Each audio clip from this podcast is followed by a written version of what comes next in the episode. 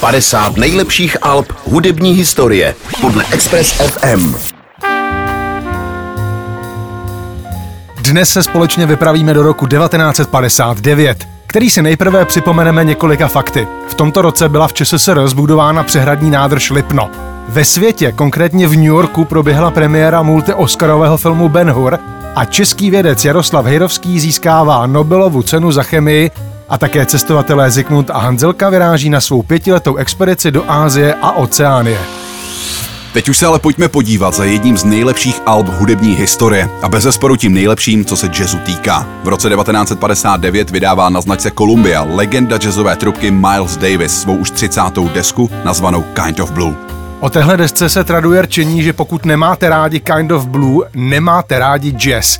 Samozřejmě je potřeba ho brát s nadsázkou. Nicméně fakt je ten, že tahle deska je určena daleko širšímu okruhu posluchačů než spousta jiných LPček impresária Marse Davise. Silný základ této desky tvoří už doprovodná skupina. I když u většiny alb Milesa Davise snad ani nelze hovořit o nějakém doprovodu, protože zkrátka v jeho nahrávkách jsou si všechny nástroje rovny.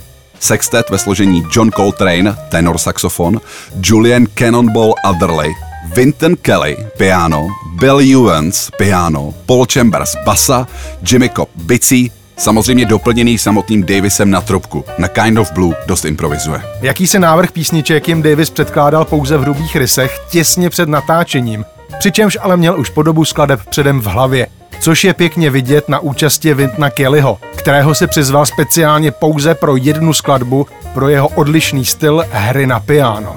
Úvodní souvod začíná velice spozvolna Juvincovým pianem, do kterého se počase vmísí Davisova trubka s dusítkem a posléze bez něj, kterou střídají saxofony se svými sóly. Celá skladba se pomalu rozjíždí, ale společně se sóly graduje a jako červená nic se v ní stále vyne Juvencovo piano, které se tu vynoří více, tu méně. Freddy Freeloader je právě onou skladbou, kde na piano nehraje Bill Juvens, ale Vinton Kelly.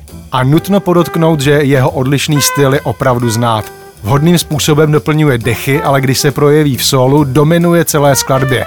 Navíc zde musí posluchač chtě nechtě ocenit Davisovo neopakovatelné frázování. Následující kousek se zvláštním názvem Blue in Green je tím nejpomalejším a zároveň nejkratším, co na Kind of Blue uslyšíte.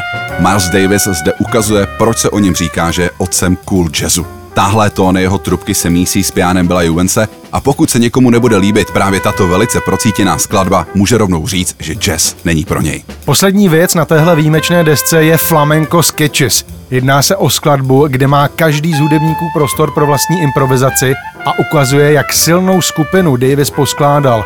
A tak se tato skladba stává skvělým vyvrcholením celé desky. Miles Davis patří mezi těch několik málo umělců a muzikantů, jejichž alba lze dělit na více či méně zásadní v jeho diskografii, ale vždy budou zásadní v rámci svého stylu.